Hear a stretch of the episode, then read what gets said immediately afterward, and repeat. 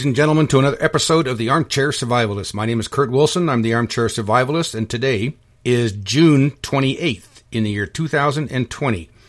So I'm, I do not have a lot of time for chatter, so because I have a lot of stuff that you're going to listen to. But you can go to armchairsurvivalist.com. You scroll down to the bottom, you can see all kinds of different ways to listen to me. You go to left hand side of any armchairsurvivalist.com page, and you'll see the little nipper dog uh, listen to the RCA Victor gramophone. Click on that, and uh, you'll be able to download or listen to any of my shows for the current year. And I'm sure there's a lot more stuff I can tell you what's going on, but but uh, in my store, Survival Enterprises, uh, you can find us at se1.us. S is in Sam, E is in Edward, the numeral one.us. You can call us also. Area code 310-295-9686. 310-295-9686. All right, we're going to get into this. The problem, and here's the thing: those of you who have listened to me any number of years, I've been on the air over 25. You know, my whole job is to give you information to make your life easier to run, uh, make it easier for you to survive. I give you knowledge of the enemies that could cause you problem in any facet of your life. And unfortunately, the concept of what is a communist has disappeared from the United States. In fact, it's disappeared from most places in the world. Uh, wherever there's communists, they like to they like to hide themselves. They hide themselves under different things. Uh, they, they, call themselves Democrats in the United States. They call themselves the liberals in uh, the UK. But my job is to bring those ragged cockroaches out from the dark and shake them in front of you in the light so that you can see and understand what's going on. All right, so let's get into this thing now. We got first off, I have a, few uh, categories that I have to talk about. One of them is the economy, the other is health and food, and then Trump, and then we're going to go into Antifa looters, rioters. Right now, we're going into the economy, and uh, I have some bad news for you all. Remember Chuck E. Cheese pizza parlors? I, I remember those when I was um, just a little bit over when I was in, you know, not quite young. But yeah, Chuck E. Cheese fighting bankruptcy, going down the tubes. Speaking of going down the tubes, you know all these little stores out there, AT&T stores, Verizon stores, Sprint stores. Well, they learned something during this uh, COVID horse manure uh, that they don't need to have those stores anymore because, well, people are going to Walmart and buying AT&T phones and Sprint phones and Verizon phones. So AT&T, Sprint, Verizon, and the rest of them are looking at downsizing or even closing all of their all of their little stores that they've had for about 20 years. Walmart. Now, I've talked about this before. Walmart is looking at doing away with cashiers totally. They've been running an experiment for the past year and a half to two years of self checkouts. Right? You see them in a Walmart store. You'll see you'll see like seven or eight checkout lanes, and then you'll see self checkout. And they, they first they would have four of these little checkout things there. Then they had six. Then they have nine. Then they have fifteen. Well, they're looking at doing away with all cashiers. Okay, just a word of warning. Of course, the unions are they don't like that at all, and I don't blame them. They're, they're people are going to be losing their jobs. Now we got to get into uh, food and health. Well, uh, Subway. Subway has decided to jump on the uh, let's get rid of meat bandwagon, and they're doing away with their chicken and their beef sandwiches. And I guess this is basically locational because there's different places in the United States that they're they're getting rid of other ones along with that. But it's it's a friend of mine works at Subway here in, in Coeur d'Alene, and he bought 15 pounds of, of the sliced chicken when they closed it out, and he brought it home. So they're these two sandwiches are getting uh, definite getting rid of. Is the the uh, you know they have the they're doing this new version of the five dollar foot long specialty, but it's going to be without chicken and without beef. So just things are changing. Yeah, yeah, it's not happy. And speaking of food, those of you who live in communist controlled areas like California, New Jersey, New York, Oregon, Washington, there is a website for truckers that go there. It's it's uh, I've read the magazines that they put out and, and uh, the websites. I've I've gone to their websites. If you uh, live in any of those areas, and it gets any worse than it is now. In fact, even if it's even now, truckers are, are threatening to not deliver. Period.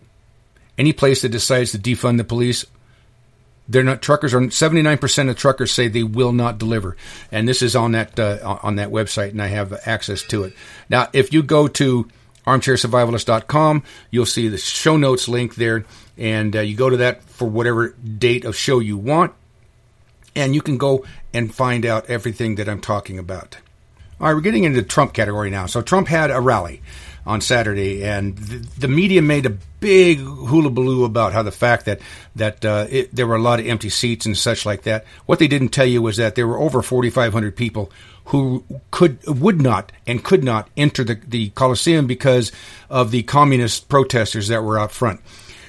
Well, here's the other thing that none of the media is going to tell you.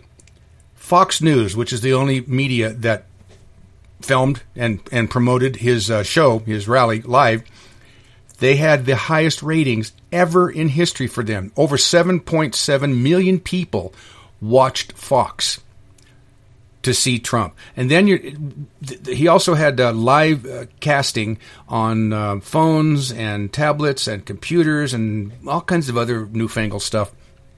And that was another five or six million people watching that stuff. So, so uh, don't believe any of that garbage about how nobody turned out and, and, and all of it. It's, it's, all garbage. Remember what I told you? Believe nothing that you hear, and now you can't even believe anything that you see. You have to use your mind. You have to be able to think critically. There was a guy wrote a book. I don't remember the name of the book, but he was interviewed. And during the interview, this guy asked him a question, and the guy answered it so well that I'm, I want you to hear his answer. Why is a billionaire from New York who came down from an escalator, who was twice married, three times three times married and twice divorced, the most pro life president in American history. Why is it that it took a billionaire from New York who was formerly a Planned Parenthood donating Democrat to put Gorsuch and Kavanaugh and 200 circuit court judges on the Supreme Court? Why is it that a guy that never served before in American politics is able to renegotiate NAFTA, get us out of the WTO, Get, tell the WHO to go pound sand, tell the UN to go pound sand, renegotiate NATO altogether, get us out of the JCPOA, make sure those billions of dollars we sent Iran are not going there anymore, move the embassy to Jerusalem, recognize the Golan Heights, deregulate the American economy, make us energy independent, finally build the wall. Why is it that that guy did it? It's because every single other person that preceded him, besides President Reagan, was part of the problem.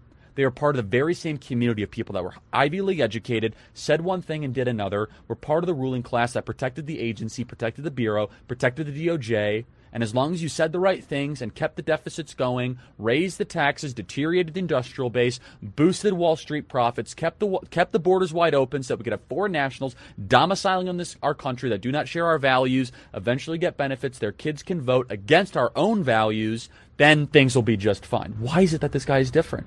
It's because, unlike any other president, he could have been in the ruling class. He said no thanks. He had enough money to be in the ruling class. He's got more money than James Comey, Andrew McCabe, Peter Strzok, Smirk, his lover Lisa Page, and the person who probably published his book combined and multiplied times 100. He's the only president in modern history to have his own plane and actually go to probably a smaller plane when he becomes president of the United States. He's one of the only president that was a best-selling author, number one TV show on The Apprentice, NBC, literally was in every single rap song, was glamorized. President Barack Obama said the American dream is to be what? Is to be Donald Trump. That's what he said the American dream was. Why is it that this guy's all of a sudden the populist hero? He's supposed to be part of the ruling class. It's because he's a defector from it. It's because he was in the dinners, he was in the cocktail parties, he heard the language, he heard the contempt that the ruling class, the Wall Street financiers, the Washington, D.C. lobbyists, and the Silicon Valley elites that he had to be around. He knew the contempt that they had for the plumber, electrician, the carpenter, the bricklayer, and the person building the very same building that he was financing. So he took the Wollman Rink mentality, the philosophy that built that Wollman Rink quicker and better than anyone could have imagined, despite the New York City bureaucracy, the municipal burdensome rules. And he said, I'm going to bring this to Washington, D.C., and I'm actually going to do something a politician has never done before. I'm going to tell you the truth, no matter how brutal and honest it is. I'm going to do what I say I'm going to do. From the time he went down the escalator, he was the only person running for office that talked about China immigration, the two issues that are most affecting our country now. How was this possible? Because he listened to the very people the ruling class hated. He would walk a job site and he would ask him, what, what's on your mind? He says, Man, I'm really worried that we're getting taken over by China. I'm really worried that we're getting too many people in this country. I'm worried I can't pay for health care. He internalized. That's what a populist is. someone who listens to the people. So what makes President Trump different? This is a president who didn't need his job. He's the only president in American history who's going to be poorer after becoming president than before. He's not going to sign a book deal big enough to possibly make up for the gains. His son, investigated by every single authority imaginable, from Bob Mueller to the House Intelligence Committee to Adam Schiff to the Federal Bureau of Investigation, after being set up for that very same meeting.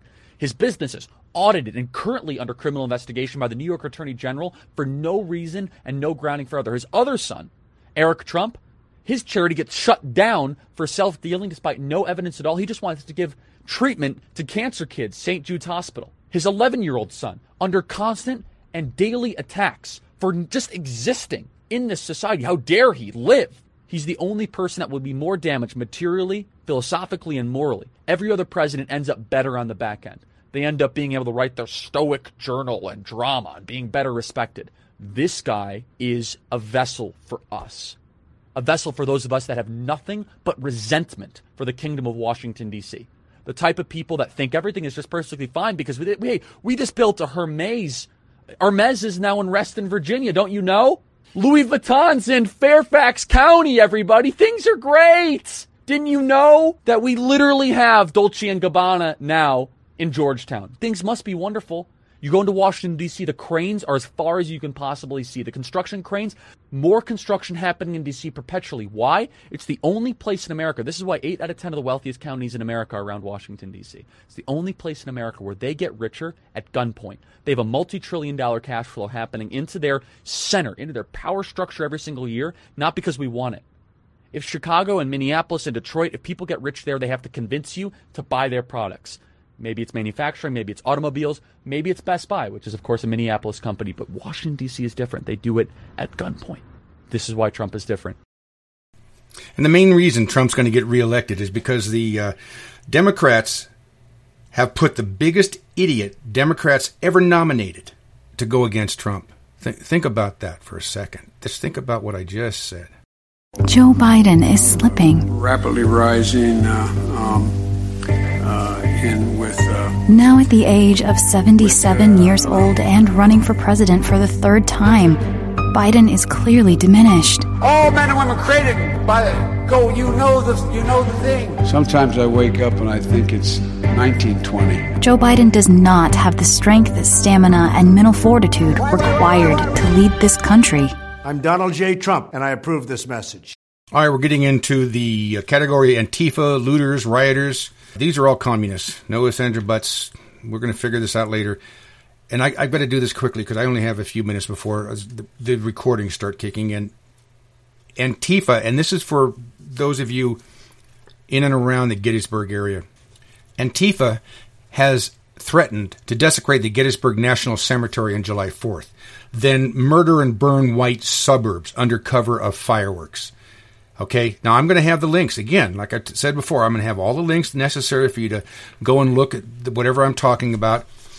Now, if if if and Black Lives Matter actually was about Black Lives Matter, why whether on Father's Day weekend 104 blacks shot by blacks, 14 of them fatally. That's that's why BLM has nothing to do with Black Lives Matter. CNN. Now these are uh, we're, we're under a combination of liberal psychosis and Antifa. These are all communists. This is the whole thing. This is the whole chihuahua right there. CNN compiles list of unforgivable statues and names of places. Corporate America. Have you noticed this? Corporate America. Not all of them, but a lot of these corporations are pumping money into these uh, these these like Black Lives Matter and Antifa and such. Have you noticed that these communist organizations are gaining power. Have you noticed that? Well, these these corporations are pumping in money. I have a list of them. Almost 500 million dollars has been put into these these eight, these organizations that are purposely and openly destroying America. You're gonna you're, you're not gonna I mean you're not gonna believe this. 23andMe, uh, Abbey Road Studios, the Academy, or the, Oscars, in other words, you know, let's see what else. Uh, Activision, Blizzard, Adidas, Airbnb, Alaska Airlines, Amazon, AMD, American Airlines, American Express, American Apparel, Ancestry.com, Armani, and that's just the A's, AT&T. These people, they're donating money to the enemies of America. And there's even, remember Chick-fil-A Chick fil A, these little uh, fast food restaurants that used to be Christian. Well, you can pretty much forget that. It's gone because there was a there's a video of the CEO of Chick Fil A kissing a black guy's uh, uh, foot. Sorry, I almost got it backwards, bass backwards. Is kissing a guy's foot. The CEO of Chick Fil A on his knees kissing his foot. Where in an unrelated uh, report, this woman that owns a little corner store got tired of being robbed. The blacks would come in there and just take what they want and walk out the door. And uh, one of them, two of them came in. One of them went in the back, started stealing stuff. The next one started to threaten her. She just took out a pistol and shot the guy. That's how it's supposed to be done. You've seen videos now of chiefs of police all over the United States taking a knee with these protesters. Do you know during the Nazi occupation, the Jews were ordered to take a knee and to kiss the, the feet of Nazis? And now we're seeing this played out again in the United States. The entire Florida SWAT team resigned after the chief takes a knee. And I have a there's another video of of uh, all of these blacks rioting, and they decide to take down the statue of George Washington, and they write "Kill Whitey" all over the side of it. If you notice this in the mainstream media, the base of that statue was always blurred out. You you had no idea what was on there. It's because they had written "Kill Whitey." As a matter of fact, and you've seen this all through the United States, what any areas that are run by communists are tearing down statues.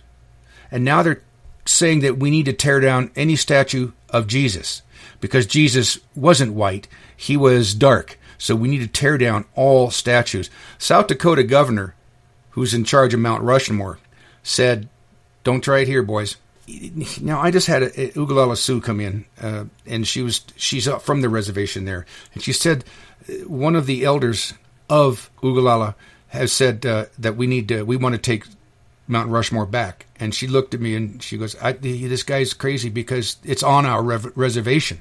We we already have we already have it." Trump just signed. Let's just call it a strong executive order to protect monuments uh, throughout the United States there's already a law that puts mandatory jail term of up to well it's not mandatory but jail term of up to 10 years. He wants it mandatory. So you get caught defacing a statue a monument anything like that uh, your life's going to change. Well now we have this cute little article here. This is a, the, the uh, communist mayor uh, in oregon uh, who walked with the, the protesters right? And this is the uh, Olympia, I'm sorry, Washington, Olympia, Washington, uh, marched with the protesters, and then uh, one of them followed her home and defaced her house. Oh well. And then there's the principal that got fired because she was critical of BLM. She said, you, you can't change things by threatening people. You can't do that. And I don't agree with it in any way, shape, or form. She was ordered to agree with Black Lives Matter on her Facebook page. And she said, uh, hell no, I'm not doing that. So she got fired. Now remember, all of these things I'm telling you go together under the liberal psychosis. How about this one? The Star Spangled Banner will no longer be played at the Tulsa Athletics home matches. This is a soccer group in Tulsa, Oklahoma. The Star Spangled Banner is out. No more. No more. Here's a warning to you guys about fireworks. Now, I live in, in Idaho, and we can go to the reservation and we can buy these mortars. And it's about a four inch diameter heavy cardboard tube that you light these little balls and drop them down there, and they go boop, and they go up a couple hundred feet in the air and go boom. What these uh, communists are doing is buying those and then using them as explosives. Brings me back to the picture of what the uh, Nazis were doing prior to World War II to uh, demonize the Jews. They had a picture of this Jewish guy with a beard and his and his uh, uh, hat on, and he was holding this round bomb with a fuse hanging off of it that was lit. Well, this is what they're doing right now. You be aware they're using fireworks as weapons. Be aware of that. I even have a video here of, a, of some blacks attacking this guy who's homeless, who's laying down to sleep, and they throw one of the bombs on him. They have no, they have no conscience. I've heard people describe them as soulless. What's occurring right now, right now, in the United States of America is that the blacks are creating their own self fulfilling prophecy. This is the generality, but if you have 25% of the blacks in the United States are anarchists and causing problems, but 75% of them keep their mouths shut and don't dare intervene in any of this, then they're going. All of them, hundred percent, are going to suffer the consequences of the actions of a few. And that's a sad commentary, but that's exactly how it's working. The mainstream media, which is communist controlled, in fact, the majority of the members of mainstream media are communists. Half of the people that work for Fox News are closet communists. They like to use the words progressive, Democrat, what have you. Remember, in the United States, you have only two political parties you have conservatives and you have communists. I have spent many years researching this. I have a doctorate in religion and philosophy. I'm not just some right wing wacko. I'm somebody who does research unlike many, many, many other radio hosts. They just they have a crew that hands them five or six things and they stretch those things out to a couple hours. You get more information from me in two hours than you get from any media. I don't care who it is in seven day time. But the problem that we're having is this is not going to get better. This is going to get worse. I've been telling people for years put food aside, make sure you're comfortable with weapons, make sure that you can stand on your own two feet, make sure that you can be self reliant, and make sure you're willing, willing to defend yourself and your loved ones. If you don't stand up and say that is crap, then nobody else will. And you'll deserve what happens to you. I have a clip that I'm going to play for you. Uh, it's sponsored by the John Birch Society, and it was uh, it was done and produced by a gentleman named G. Edward Griffin. It was a lecture put out by him in 1969. Listen to it, and you're going to say to yourself, "This sounds like today." As early as 1928, the communists declared that the racial differences among our people constituted the weakest and most vulnerable point in our social fabric. By constantly probing and straining at this one spot, they calculated that eventually the cloth could be torn apart and that Americans could be divided, weakened, and perhaps even set against each other in open combat. We mustn't kid ourselves into thinking that the communists have placed their agitators only into the black communities. They're working both sides of the street. They want hatred, violence, and bloodshed between the races, and they don't care how they get it or whom they use, even children if necessary. That the communist blueprint calls also for white retaliation and violence in the black communities. It's a very important objective for the Communist Party. So far, they've only been able to involve a small percentage of our Negro people in this war of national liberation. The great majority want no part of it in any form. But the one sure way to change that is to have white vigilante groups striking into the Negro sections supposedly to seek revenge. Ladies and gentlemen, the plans and preparations for a communist revolution of force and violence are far advanced. The organization behind these preparations has almost unlimited financial resources, and it provides both training and leadership based upon years of experience in many other countries. Our enemies are deadly serious about their task, and it's nothing short of national suicide for us to continue to ignore their plans and their progress. The strategy of the proletarian revolution calls for the quiet conversion of our government into a communist regime, but under the banner of socialism. Well, what is socialism? All right, let's define it. According to the dictionary, socialism is a political concept based upon the principle of government ownership and control of property, the means of production, and the avenues of commerce. Under socialism, those who run the government, and the communists are confident that in America they eventually will be the ones who do so. Those who run the government will know who is to get something and who has to wait, and that represents control over human beings. What has all this to do with the communist revolution in America? Well, ladies and gentlemen, it has everything to do with it because the building of socialism is the communist revolution in America. It represents the process whereby our country can be moved gradually toward communism without the people even being aware of it. No matter what grievance we may have, real or imagined, no matter what national problems we may face, the communists seize upon these as excuses to build socialism. They have one and only one solution for all problems. More government, more government, and then more and more until it's total government. And forgive me for saying it one more time. Total government is communism. In 1943, the following directive was issued from party headquarters to all communists in the United States. It read, When certain obstructionists become too irritating, label them after suitable buildups as fascist or Nazi or anti-Semitic and use the prestige of anti-fascist and tolerance organizations to discredit them. In the public mind, constantly associate those who oppose us with those names which already have a bad smell. The association will, after enough repetition, become fact in the public mind. But because they are lying, it's possible to expose them. And this is their Achilles heel. Now, by comparison, we have nothing to hide, therefore we have no reason to lie. And we wouldn't want to even if we could. Truth is a far superior weapon than deceit. It's a weapon which is denied to them. And in the end, it will be the decisive weapon that destroys them completely. Anarchy, the breakdown of law and order, a chaotic reign of terror, mob rule and rioting, the collapse of government authority. These phrases ring strange in the ears of Americans, and for good reason. Through the years, America has stood as the world symbol for law and order. Our government is responsive to the will of the people. Our courts and legislatures provide the mechanics for a peaceful redress of grievances.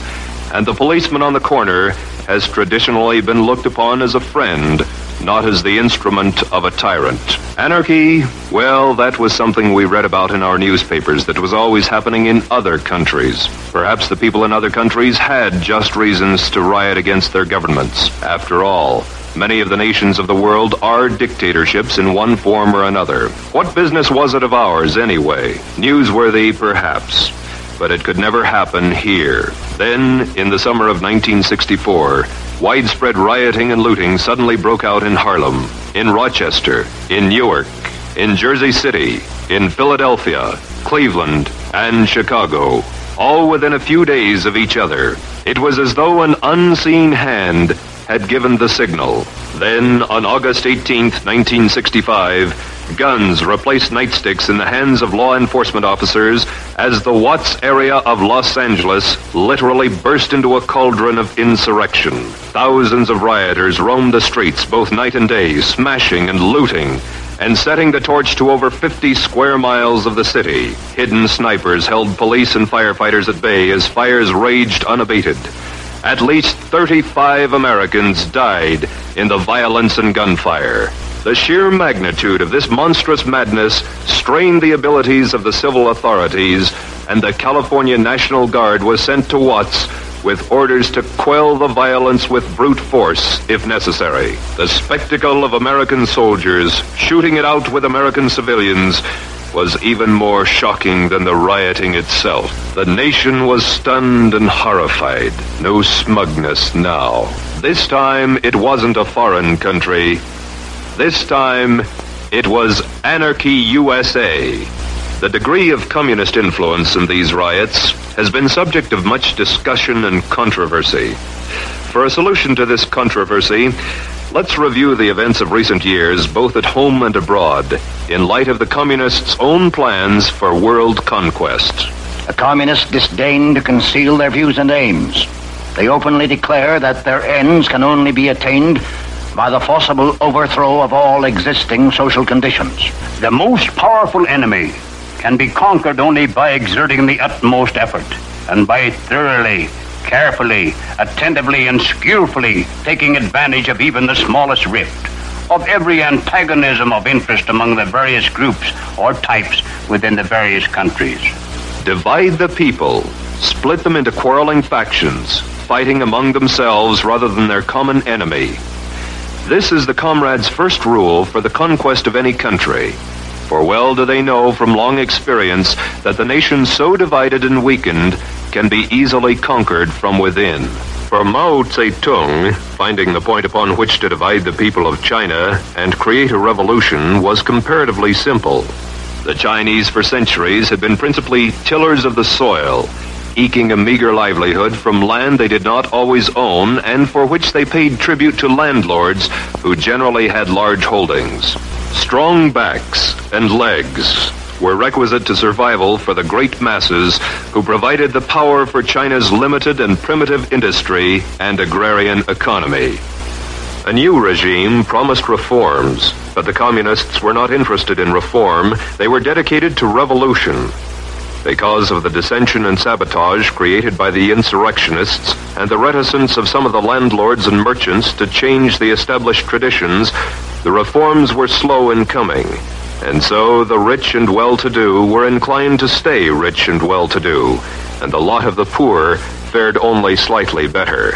And a minority of the Chinese peasants accepted the idea so subtly planted and avidly nurtured by the communist leaders. The so-called enemy of the people had been identified. It was the landlord. He was the cause of the misery and injustice. And so the point of division for the Chinese people was established. In Cuba, a land accustomed to crisis in government and the decrees of dictators, Fulgencio Batista headed a regime that was the least tyrannical Cuba had known for several decades. Rising levels of education, culture, industry, and commerce were enabling the people to enjoy the highest standards of living in all Latin and South America. Corruption in government there was, but no more than was to be found in many cities in the United States. Fidel Castro, a young, well-trained communist revolutionary with much experience, seized upon the issue of corruption in government as he undertook the creation of his revolution. It was the government, said Castro. The government was responsible for the problems and oppression felt by the people. It was the dictator and his followers. It was the Batistianos, they were the enemy. In Cuba, as in all countries, there were the poor and the poorly educated who labored in the fields. Castro promised agrarian reform, which focused the discontent of the rural community upon the latifundista. They, too, were the enemy. And so the communists, experts at fomenting discontent, began to split the population into quarreling factions, setting Cuban against Cuban. Algeria is a creation of the French.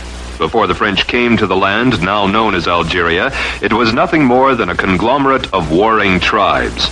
Their constant fighting among themselves for the best pasture land each spring and the best barley land each autumn kept the native population of the area at about 1,500,000 for 14 centuries. Today, after little more than 100 years of French rule, the population of Algeria stands at about 9 million. Under French dominion, the Algerian nation grew and prospered. The two cultures of Islam and Christianity were working together to create a good life. In the early 1930s, the dissident voice of the communist was heard among the people.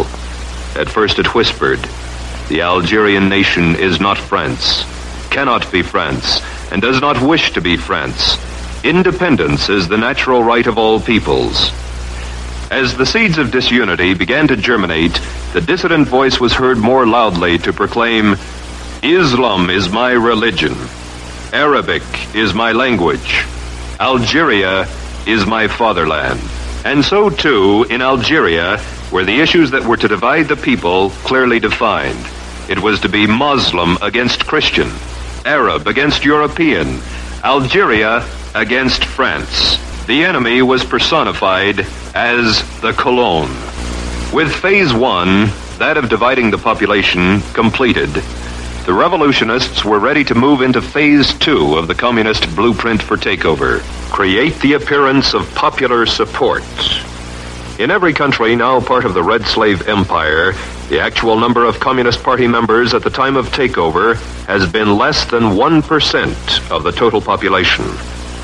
As Lenin phrased it, communism must be built with non communist hands.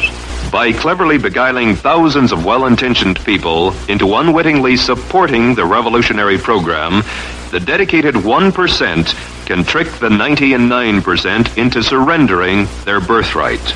This they do by hiding the true communist objectives behind appealing slogans and pretended humanitarian goals. As Stalin explained, the revolutionary accepts reform in order to use it as a cover for his illegal work. In China, the propaganda mills were active in championing Mao's agrarian reform. The propagandists portrayed in vivid detail the hardships and injustices of the Chinese peasant. The communists popularized the slogan, Land to the Tiller. Mao Zedong exclaimed, We are not striving for the social and political communism of Russia. Rather, we prefer to think of what we are doing as something Lincoln fought for in the Civil War the liberation of slaves. In the United States, those books which praised Mao Zedong as non communist and an agrarian reformer were advocated reading, and some even became book club selections. It was later revealed that many of the pro communist books and articles were written and reviewed in this country by communists.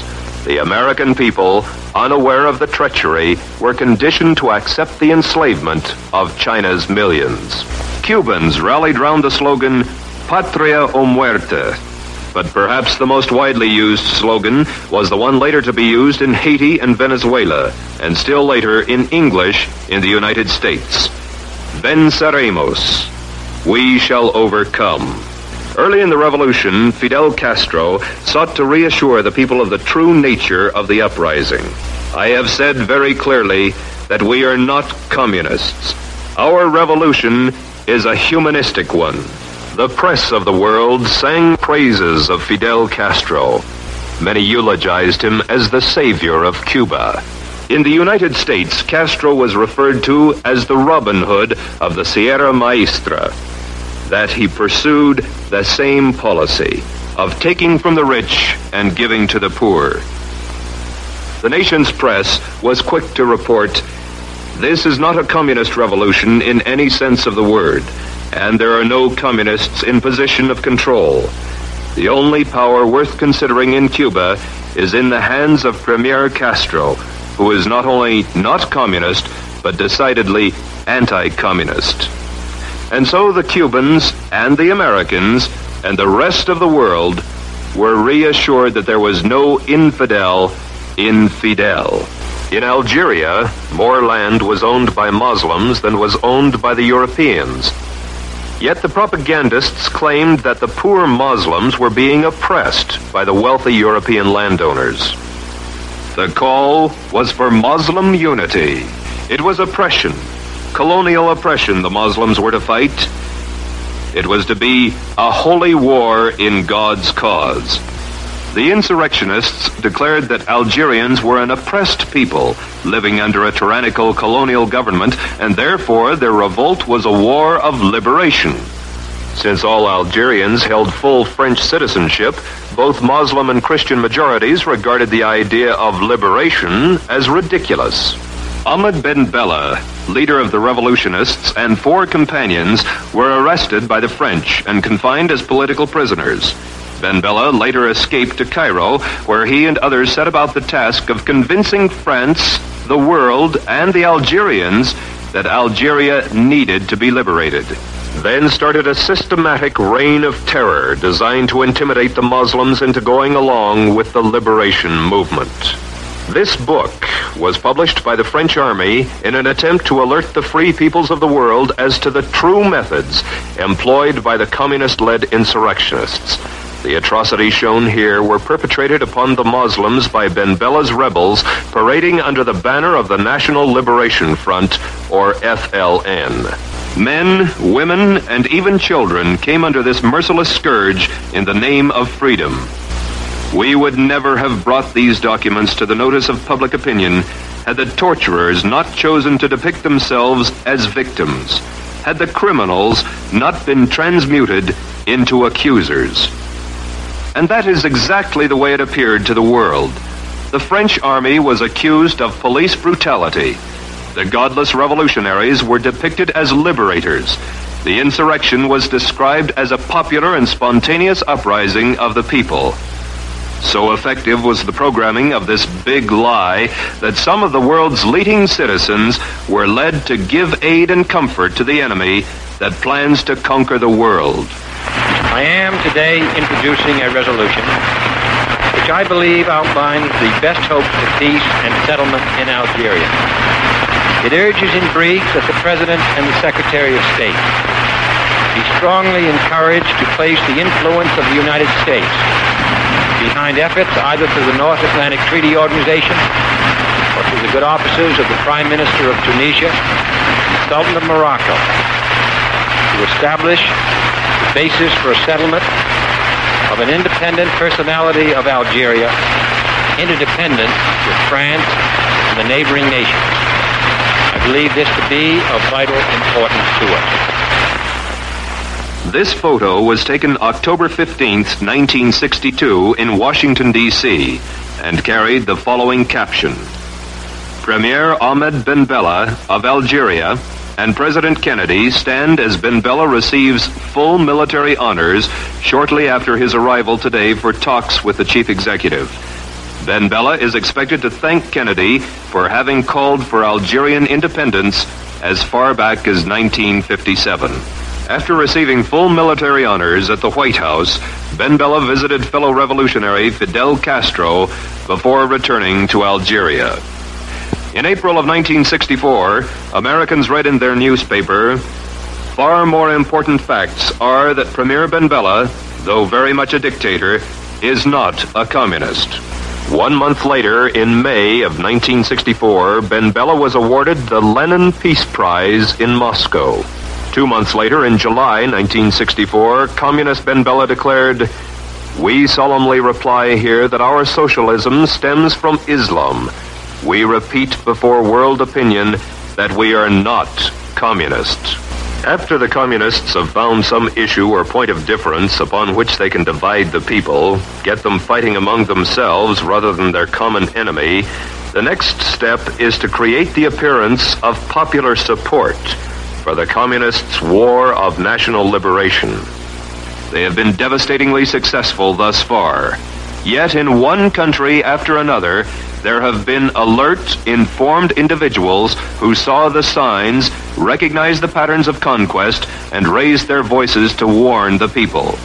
Against just such a contingency, the communists developed the third phase of their blueprint for world domination.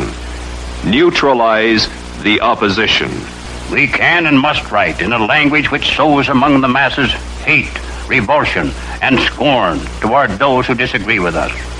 A Communist Party directive issued in 1943 reads Members and front organizations must continually embarrass, discredit, and degrade our critics. When obstructionists become too irritating, label them as fascist or Nazi or anti Semitic. Constantly associate those who oppose us with those names which already have a bad smell. The association will, after enough repetition, become fact in the public mind. In China, the formula worked well. The word landlord became almost an invective. Those who worked for the government were looked upon as grafters. The government under Chiang Kai-shek was reviled as an enemy of the people, a fascist tool of the ruling class. Those who refused to support the agrarian reformers were subject to surprise visits from roving guerrilla bands. The pattern was the same in Cuba. Those who were less than enthusiastic about Castro's reform were effectively branded as Batista followers. The man who spoke up against the revolt was labeled as a counter-revolutionary. Algerians who saw through the fraud and endeavored to warn the nation or their neighbors were vilified as extremists, colonialists, racists, fascists, torture, death, and the fear of torture and death were also most effective weapons against those who might resist the tyrannical takeover.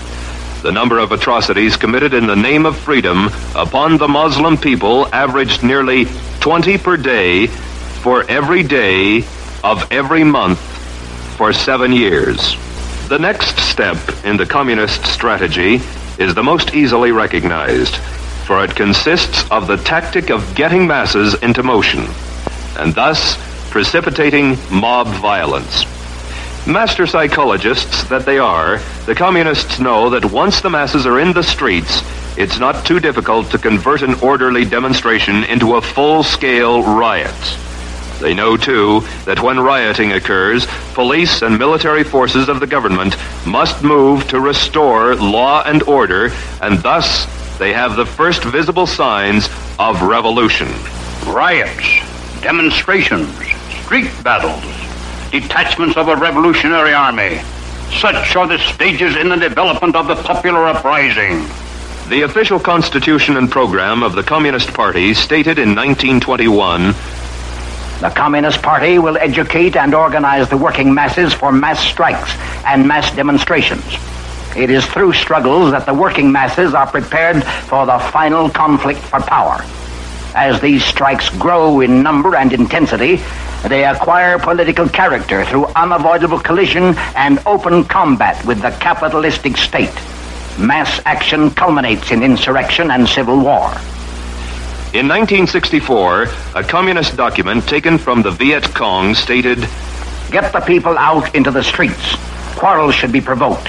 Youth groups are to be armed with knives and clubs, allegedly to protect themselves in a manufactured tension. In China, as in all countries, the communist appeal was aimed primarily at students, young, idealistic intellectuals, most of whom came from wealthy families who could afford to send them to school. It was from this group that the young communist recruits came who later provided the leadership and backbone for the armed conflict to follow. In Cuba, leftist oriented students were the vanguard of the organized street demonstrations. Once the masses were in motion, that tenuous line between demonstration and riot, between nonviolence and violence, was easily obliterated. As law enforcement officers sought to restore order, police brutality became the cry of the insurgents. Algeria was more of the same rallies, demonstrations, marches, and the inevitable flare of violence. The invariable charges of police brutality were hurled as efforts were made to maintain law and order. When marches and demonstrations turn into riots in any country slated for takeover, the communists are then ready to implement the final stage of their blueprint for conquest. It takes only a handful of armed opportunists, criminals, and savages to create the semblance of revolution. Only insurrection can guarantee the victory of the revolution. The purpose of insurrection must be not only the complete destruction or removal of all local authorities and the replacement by new, but also the expulsion of the landlords and the seizure of their lands. Chiang Kai-shek's nationalist forces had long been fighting the communist-inspired insurrectionists of Mao Zedong when the Japanese invaded the mainland of China. With the end of World War II and the defeat of the Japanese, the United States pressured Chiang into forming a coalition government with the communists. Through a coerced truce and enforced arms embargo, the U.S. disarmed more than 30 divisions of Chiang Kai-shek's nationalist troops. On the other hand, the Chinese communists fell heir to all the arms left by the defeated Japanese.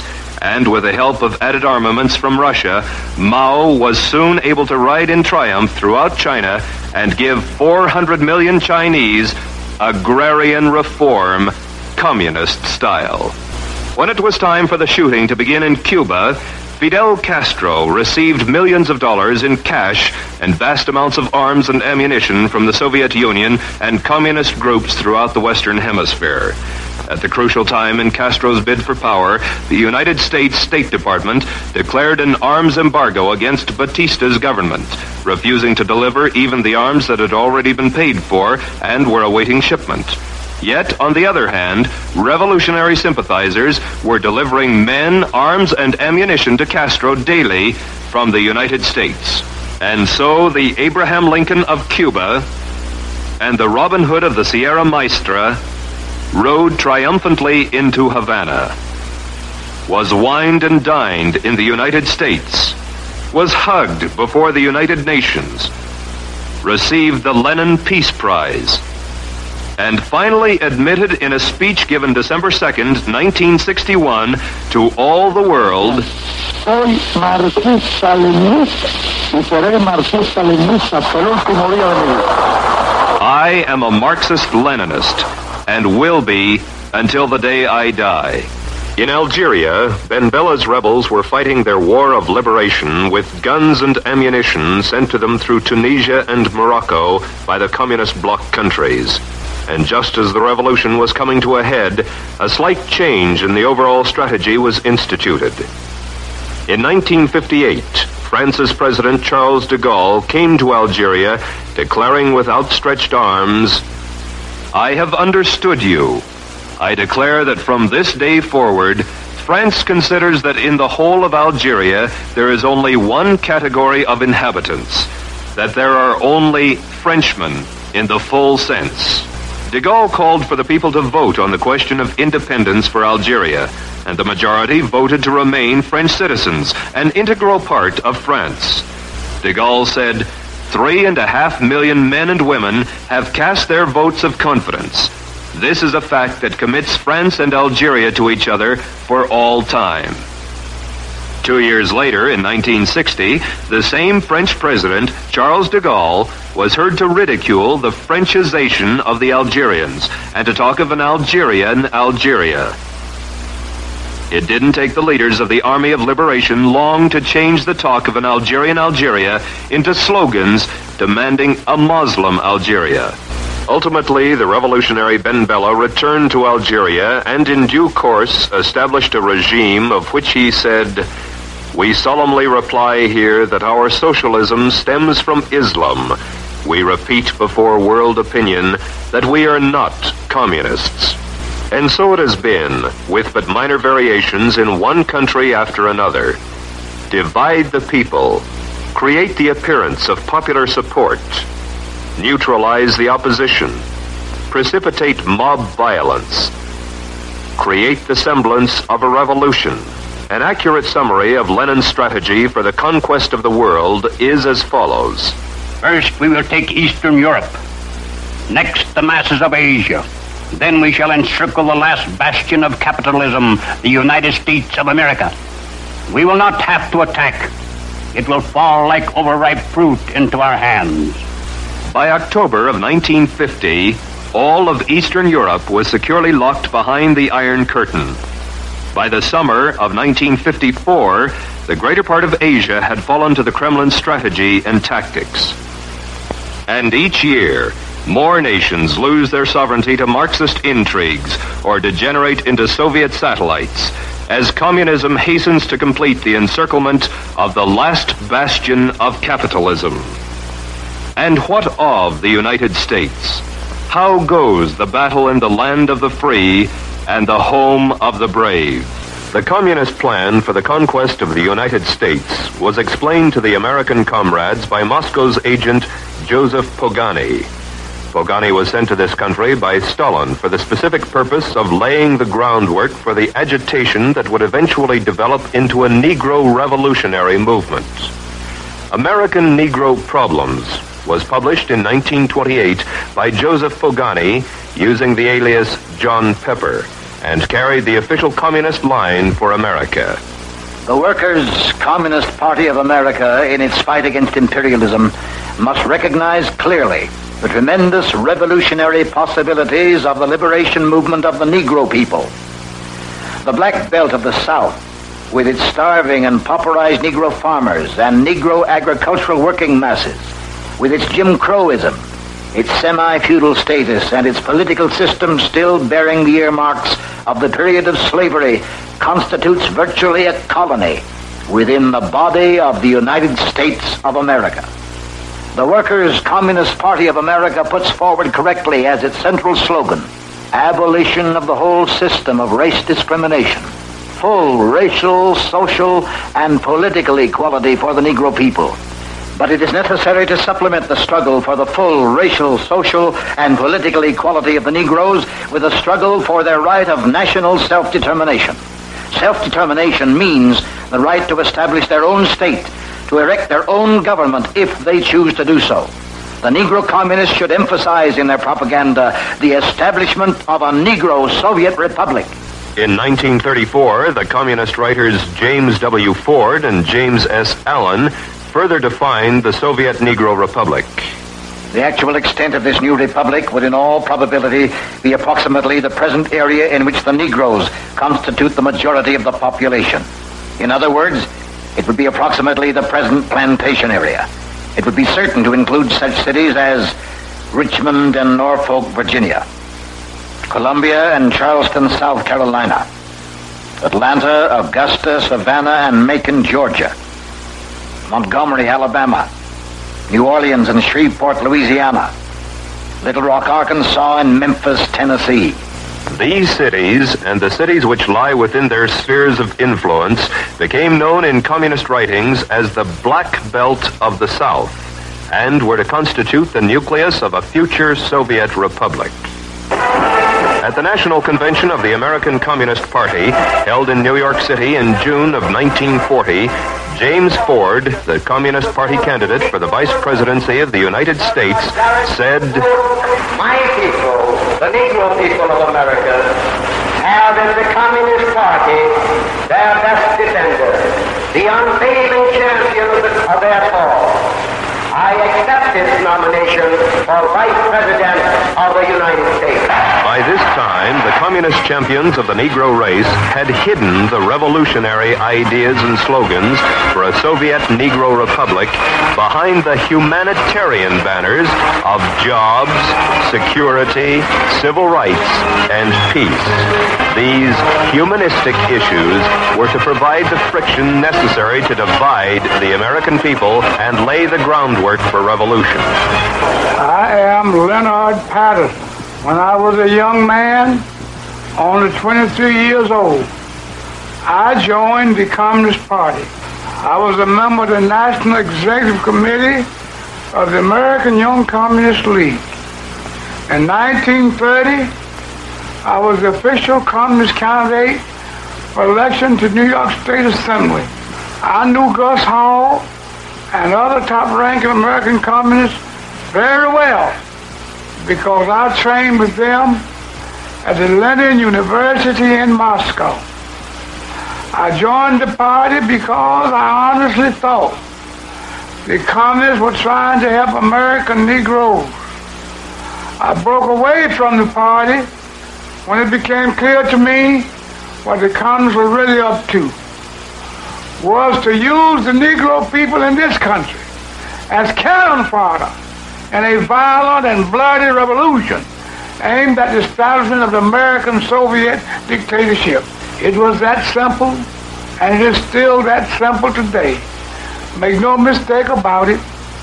What is happening in the United States right now under the banner of civil rights is exactly what has happened in China, in Cuba, in Algeria, and many other places around the world. I'm Julia Brown. For nine years, I was a member of the Communist Party, serving as an undercover agent for the FBI. During that time, I learned that the communist conspiracy had been planning and working for years to bring violent revolution to America. It was to be a communist revolution. But the great majority of the American people would not be allowed to realize that until it had already happened. If all goes according to the communist blueprint, Americans will believe that the chaos and violence has something to do with civil rights. Our enemies were quick to find our weakest point for their attack. They knew that racial differences could provide them with an excellent wedge to divide our people. Their strategy simply has been to keep hammering on that wedge, to drive it deeper into our social structure to open all wounds that have long since healed and deliberately to create new ones wherever they can. Now he, he acted he acted like a good nigga for the white folks. But I tell you, I don't want to. I don't want to even be around no more good niggas. I'm with them, no good Negroes. That's what they call Rodriguez, a good Negro. I want to be with the bad niggas because I know what's happening with the bad niggas. That's where I want to be. I want to be with the niggas. the niggas that don't want to ride on the back of the bus no more. And this is what Elder Davis will call you. And the bad niggas is not going to work for 18 or 20 dollars. No, I want to be for the bad niggas who going to register and vote. Right. I want to be for the bad niggas going to swim on any God's beach where water is flowing. I want to be for Lyndon Johnson biggest nigger lover in the United States. he may think that he can use his Justice Department with Bobby Kennedy at the head of it, and he may think that he can use J. Edgar Hoover and the FBI and the Army to force us white people here in St. Augustine and other parts of the nation to mix up with niggers. But if he sends troops in here and puts a bayonet behind every one of us, we still will not mix up with a bunch of black savages. I'd like to say, in a, in a real sense, not fellow freedom fighters, but fellow slaves. For we all are slaves, not only in this society, not only in this community, but all over this nation and all over the world. What you're doing here is very significant and it's very important. Then you follow up your friends and acquaintances and ask them if they want to help put this fight over to save this country from the onslaught of integration. You know the system is they want to throw white children and colored children into the melting pot of integration, through out of which will come a conglomerated, mulatto, mongrel class of people. Both races will be destroyed in such a movement. I, for one, under God, will die before I'll yield one inch to that kind of a movement. What about it?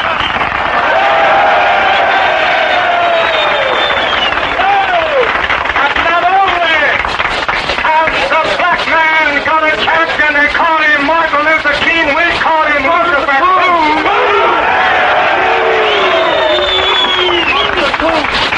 If God has some champions of the white man, and you can name Cunning H as one of them.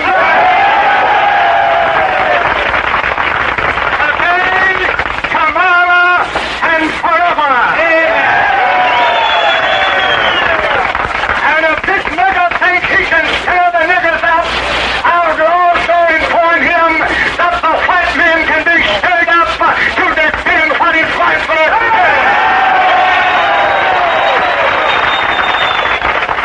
And so the seeds of dissension were sown among both the black and the white races.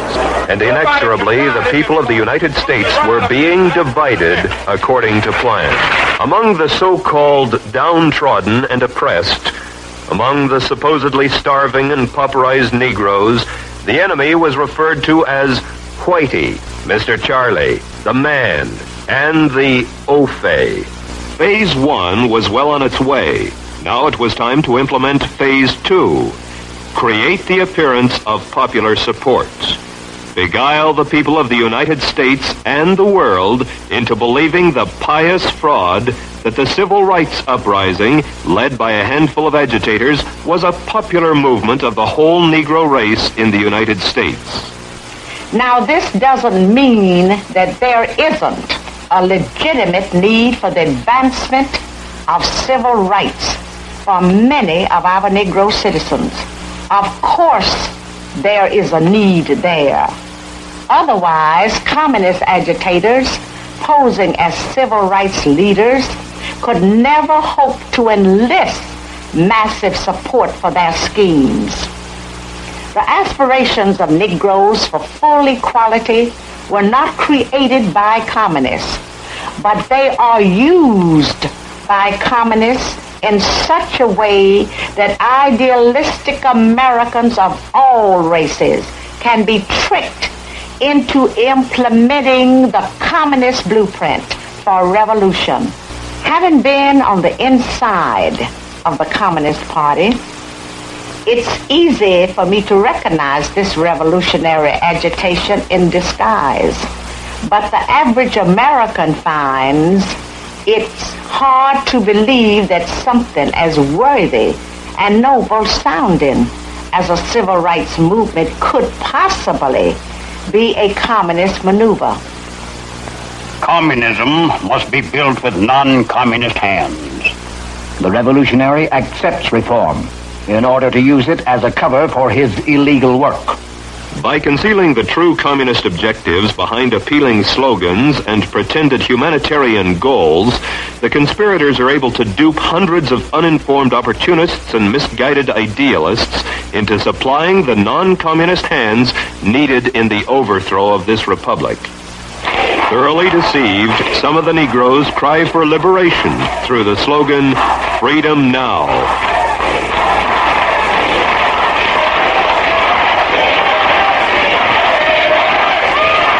The Democratic slogan, One Man, One Vote, has gained wide acceptance.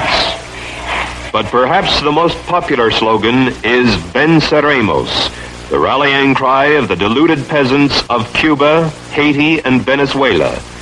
Venceremos, we shall overcome, is now the rallying cry of the deluded peoples of the United States.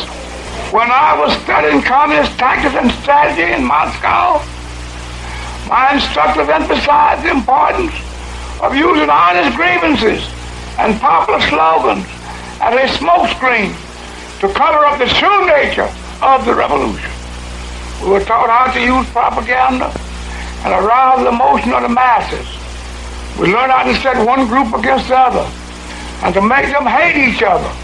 We learned the necessity of having martyrs, and we were even told how to create our own martyrs if they did not matter, the result from the atmosphere of hatred.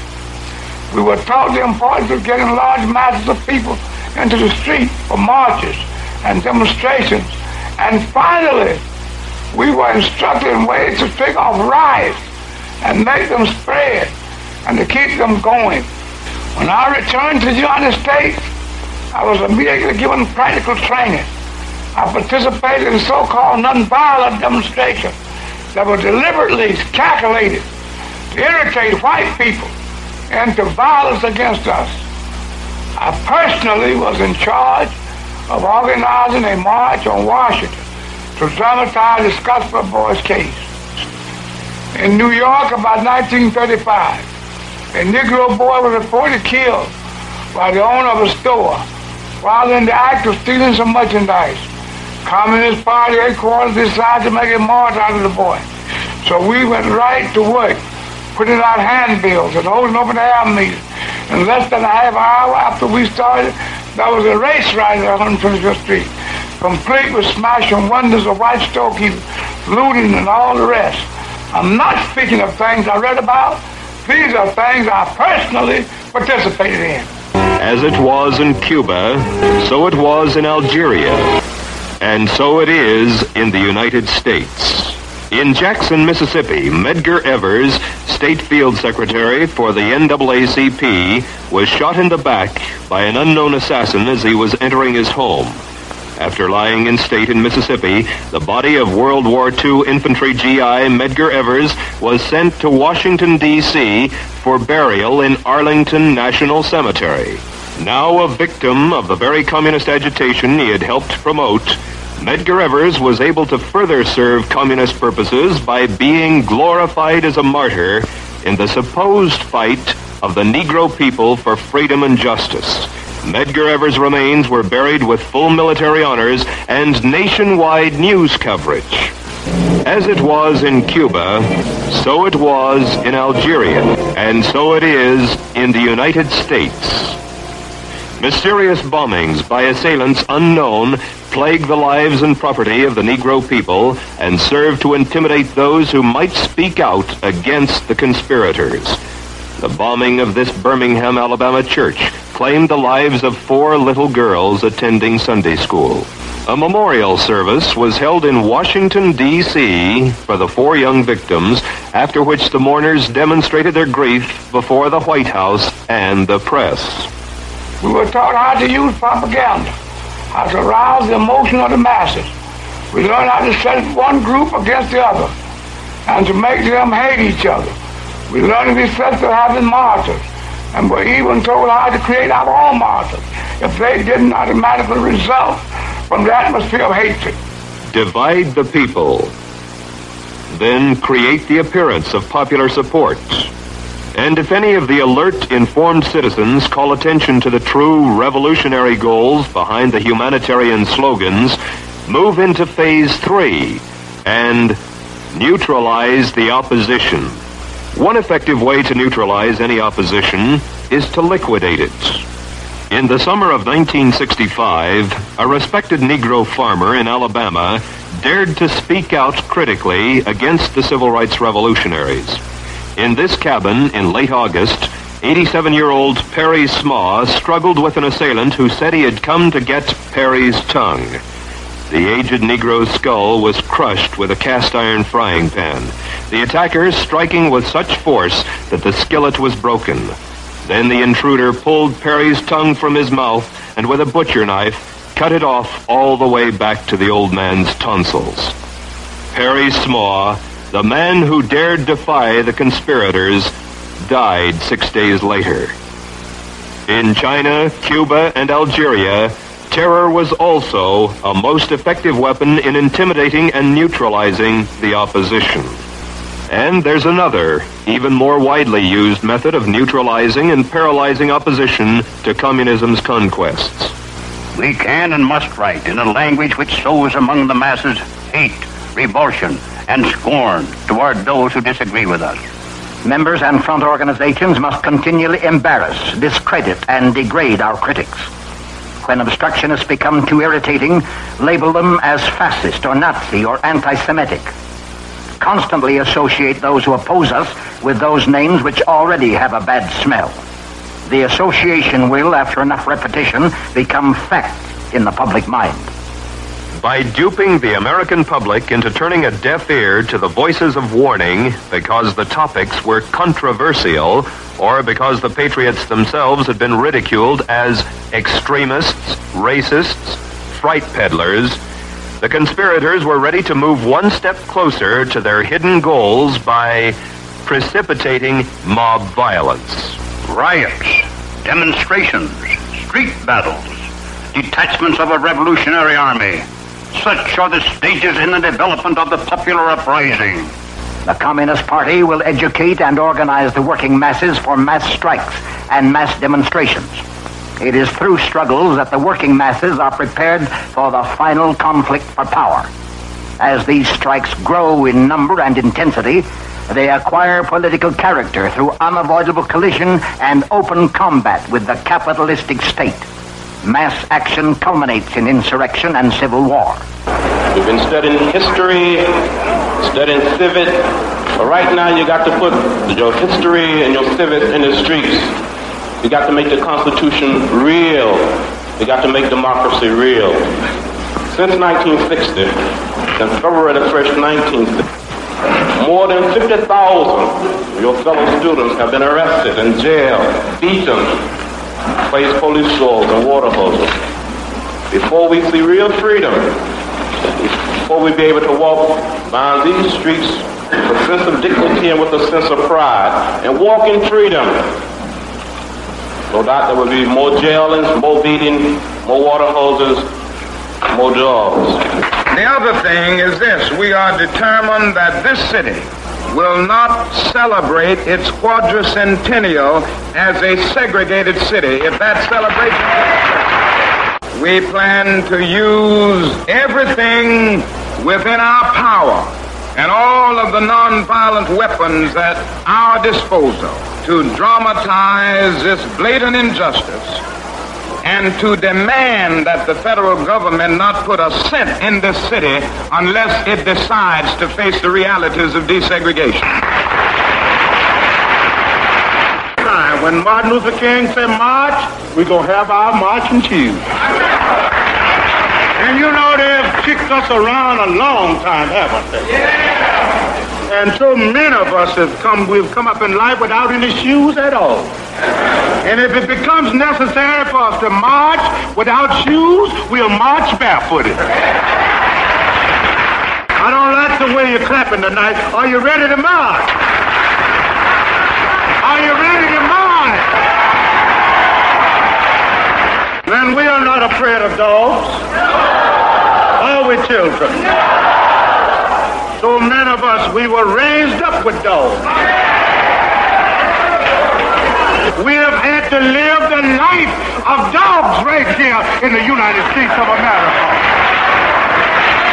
I want you to raise your hand high tonight. Everybody that's ready to march, raise your hand high. Are you ready to march? Are you ready to march? If you're ready to march, I want you to raise both of your hands above your head. I want you, now I want you to stand up on your feet. Keep your hands high.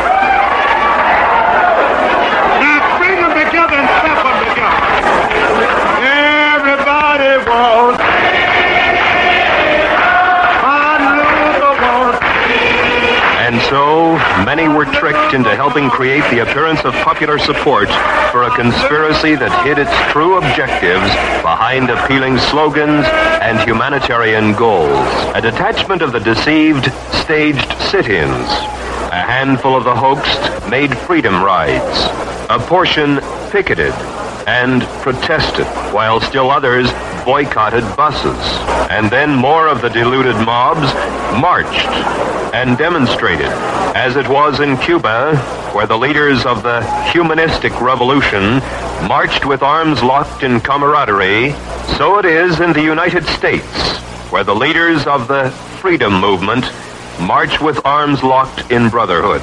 As it was in Cuba, where the comrades marched arm in arm to shouts of Venceremos, so it is in the United States, where the brothers march to the strains of We Shall Overcome.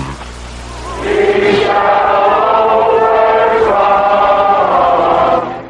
1965, Martin Luther King explained the purposes of the marches and demonstrations as follows. The goal of the demonstrations in Selma, as elsewhere, is to dramatize the existence of injustice and to bring about the presence of justice by methods of nonviolence. Long years of experience indicate to us that Negroes can achieve this goal when four things occur. First, nonviolent demonstrations go into the streets to exercise their constitutional rights. Second, racists resist by unleashing violence against them. Third, Americans of conscience, in the name of decency, demand federal intervention and legislation. Fourth, the administration, under mass pressure, initiates measures of immediate intervention and remedial legislation. Ready to march with them. I didn't hear from everybody. Are you ready to march? As Martin Luther King said, demonstrators staged a huge march on Washington, D.C. to dramatize their demands. They staged demonstrations across the country. And as Martin Luther King said, violence was unleashed. Then, accordingly, the federal government intervened and a vicious legislative step on the road to tyranny was enacted in the form of the Civil Rights Bill of 1964. Their cause must be our cause too, because it's not just Negroes, but really it's all of us who must overcome the crippling legacy of bigotry and injustice, and we shall overcome. Now we mean business. Are you ready to march with us? As Martin Luther King said, the demonstrators staged a huge march from Selma to Montgomery, Alabama, to dramatize their demands. They staged demonstrations across the country. And as Martin Luther King had said, violence was unleashed against them. Then, accordingly, the federal government intervened, and still another vicious legislative step toward tyranny was enacted in the form of the Voting Rights Bill of 1965. And these enemies too, poverty, disease, and ignorance, we shall overcome. I broke away from the party when it became clear to me what the communists were really up to was to use the Negro people of this country as cannon fodder in a violent and bloody revolution aimed at the establishment of an American Soviet dictatorship. It was to be a communist revolution, but the great majority of the American people would not be allowed to realize that until it had already happened. If all goes according to the communist blueprint, Americans will believe that the chaos and violence has something to do with civil rights. Make no mistake about it. What is happening in the United States right now under the banner of civil rights is exactly what has happened in China, in Cuba, in Algeria, and in many other places around the world. The goal of the international communist conspiracy is world domination. They have thus far been highly successful in accomplishing the step-by-step objectives necessary for reaching that goal. In the United States, the communist plans call for two revolutions at once. A revolution of a supposedly oppressed proletariat or working class against a capitalistic system that is supposed to breed wage slavery, unemployment, poverty, crises, and war. The second revolution is a revolt of the supposedly poor and oppressed Negroes of the Black Belt against the supposed lynching, segregation, social ostracism, and exploitation of the white man. Currently, what the communists call their Negro Revolutionary Movement, now masquerading behind the humanitarian banners of civil rights, is contributing tremendous momentum to the communist plans to take over the United States. Divide the people. Get them fighting among themselves rather than their common enemy. Create the appearance of popular support through a favorable press and the use of terror, intimidation, and the creation of martyrs. Make the world believe the revolution is a popular one, particularly among those being liberated. Neutralize the opposition. When obstructionists to the cause become too irritating, label them as fascist, Nazi, anti Semitic, extremist, racist, controversial. Precipitate mob violence. Get the mobs into the streets. March and demonstrate. As the demonstrations grow in number and intensity, they will acquire political character through the desired collision and open combat with the forces of law and order. Since mass action culminates in insurrection and civil war, what of the fifth principle of the communist strategy? Create the semblance of revolution. Had not this rotten, fascist, racist cop, lieutenant, that killed the young plowboy, had he not killed the boy, the boy very well might have died in South Vietnam in the name of freedom. I was also asked to tell you not to get your passion so high, not to get too worked up. However, I think many of us are going to have to choose where we're going to die at. We're going to have to decide whether we're going to die on the streets of the United States or in South Vietnam. I would choose the United States myself. From Havana, Cuba, free territory of the Americas. Radio Free Dixie invites you to listen to the free voice of the South. Stay with us for music, news, and commentary by Robert F. Williams. Robert F. Williams, a fugitive wanted by the state of North Carolina and the Justice Department, broadcasts weekly revolutionary messages beamed into the United States from Cuba. We shall take the torch of freedom and justice into the streets of America, and we shall set the last great stronghold of Yankee imperialism ablaze with our battle cry of freedom. Freedom now or death. For our people, In the monthly newsletter published in Cuba and sent into the United States through Canada, the revolutionist Williams tells the Negroes of this nation, we must be willing to suffer jail. We must be willing to suffer death. We must be willing to kill for freedom.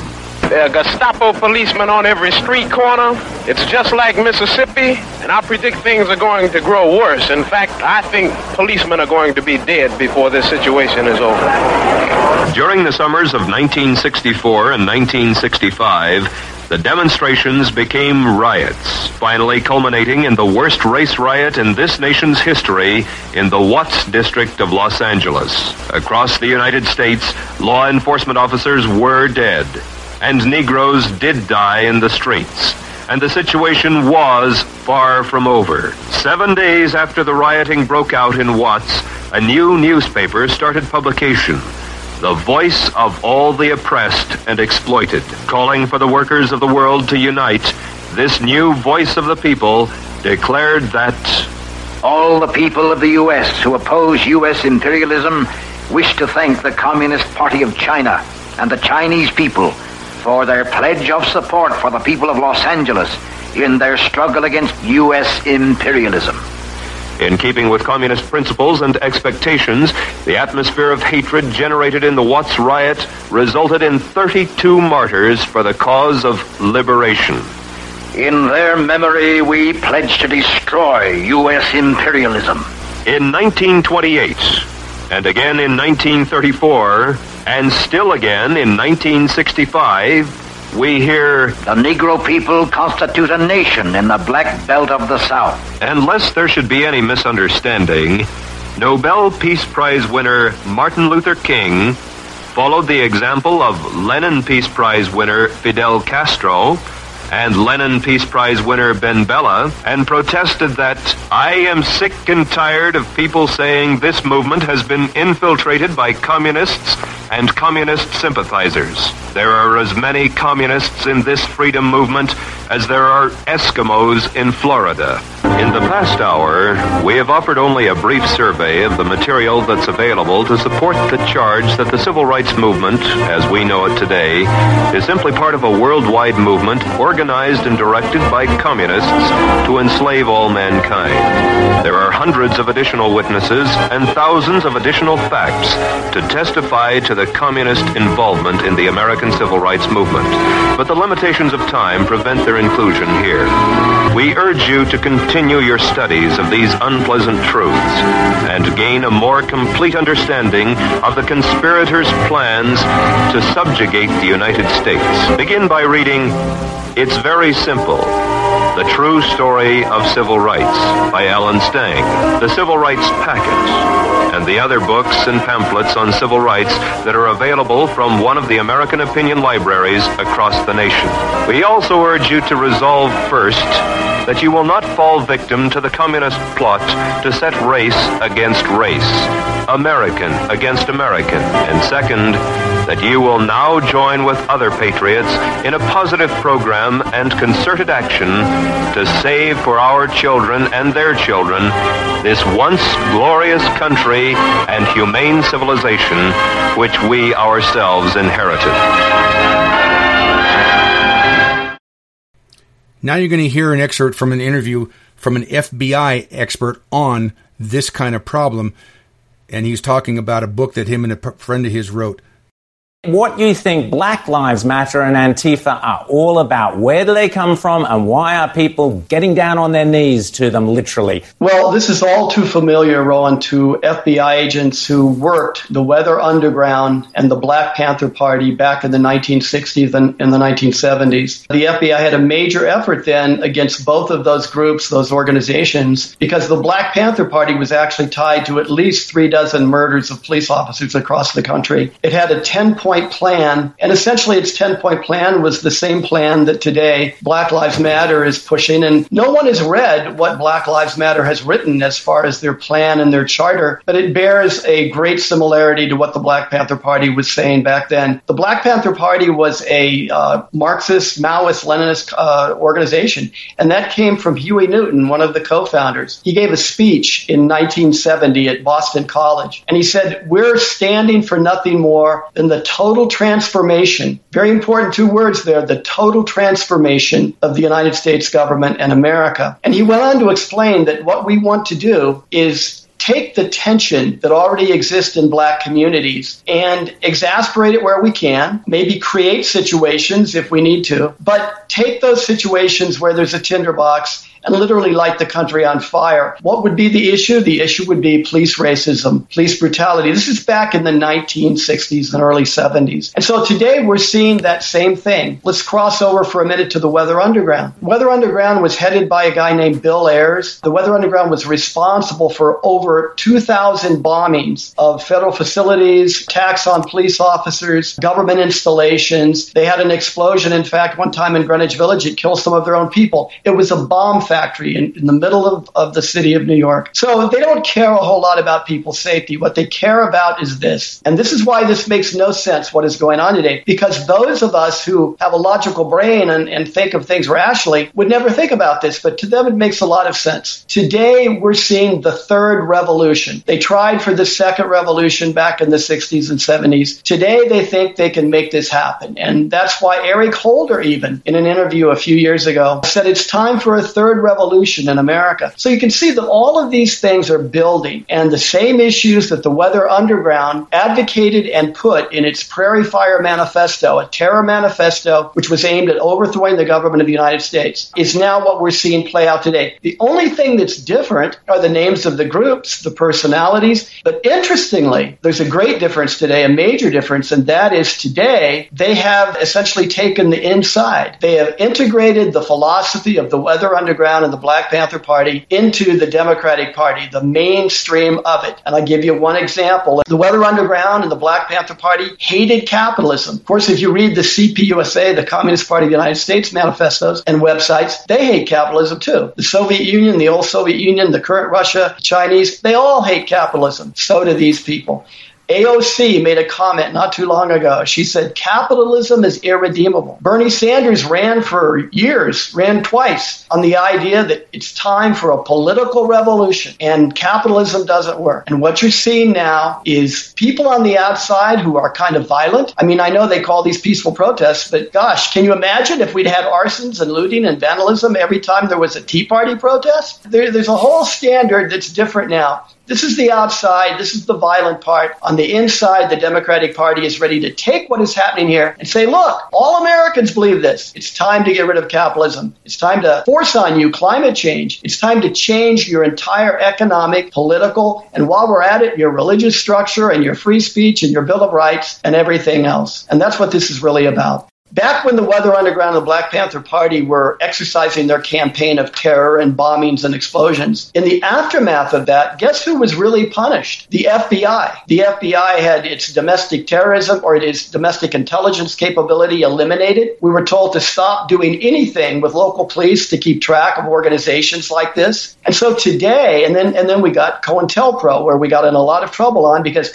that's the tactics and methods we use to kind of identify and do the kind of thing, try to find out who's involved in these kinds of movements and uh, who's funding them. And so back then we knew we could get a jump start on going after these organizations, going after specific people, and we could explain what was happening. Today, we have no idea. Think about it. You're living, or if, if you're living in the United States and you're living in Seattle and you turn on the news, you see that one of your precincts has been uh, essentially surrounded, then it's abandoned. Then you find out a city council member has let the protesters into a public building. And then the next thing you know, they've taken over a part of town. And then you read an article in the paper saying law enforcement doesn't really know who these people are. That's pretty scary.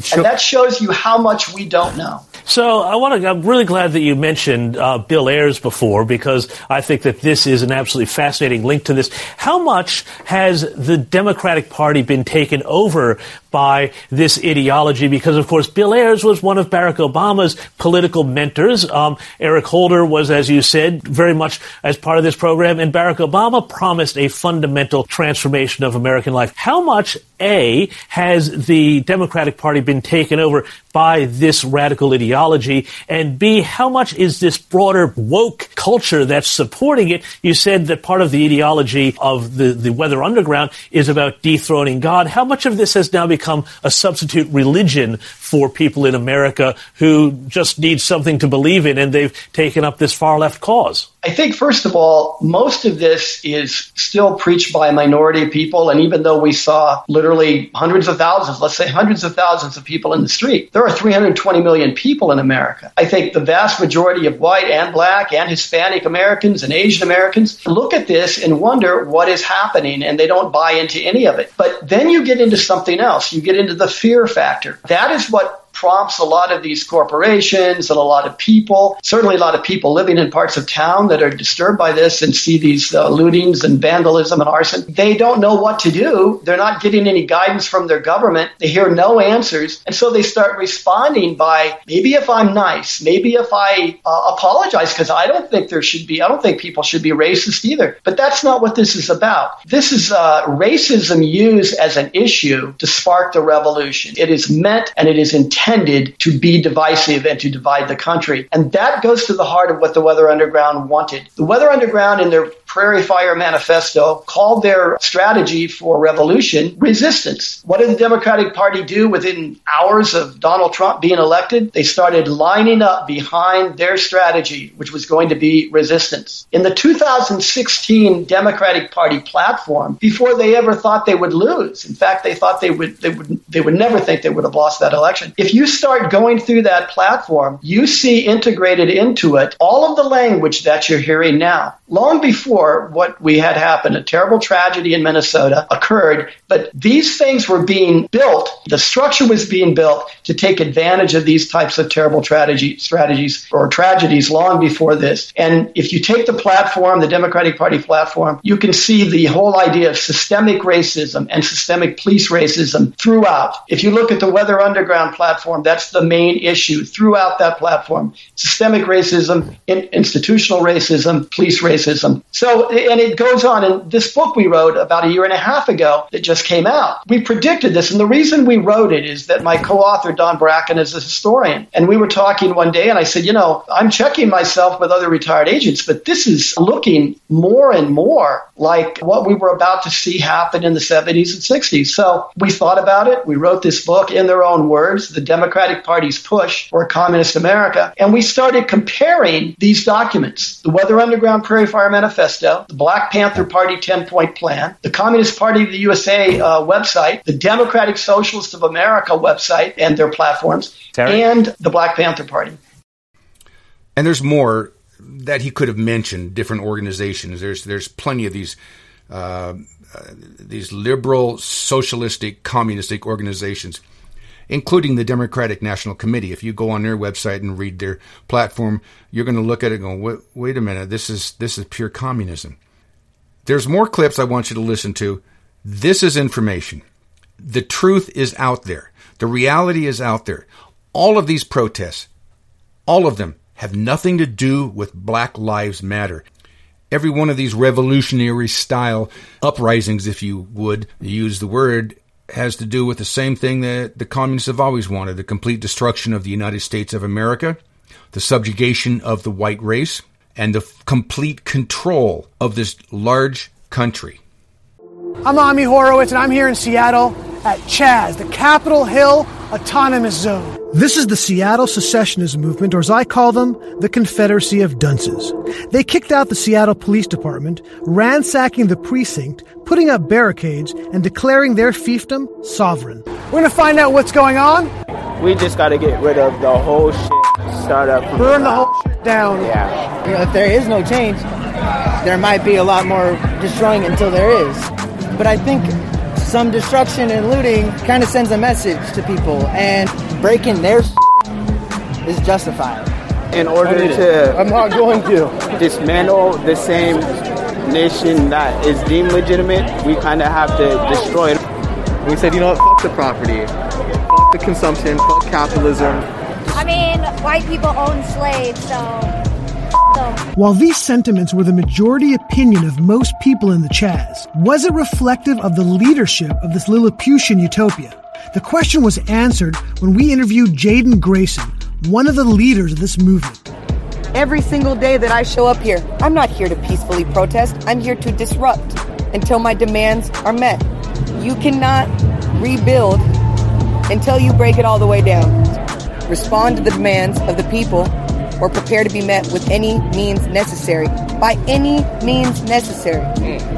That's not just a slogan. No, it's not a slogan. It's not even a warning. I'm letting people know what comes next. A response to violence is not violence itself. The Republic of Chaz published a very clear list of demands. Among them was the abolishment of the police. The Seattle Police Department turns in their badges we'll have made a move forward. In other words, not defund the police, abolish. Abolish the police state. Included in the lengthy manifesto was the demand to abolish the justice system.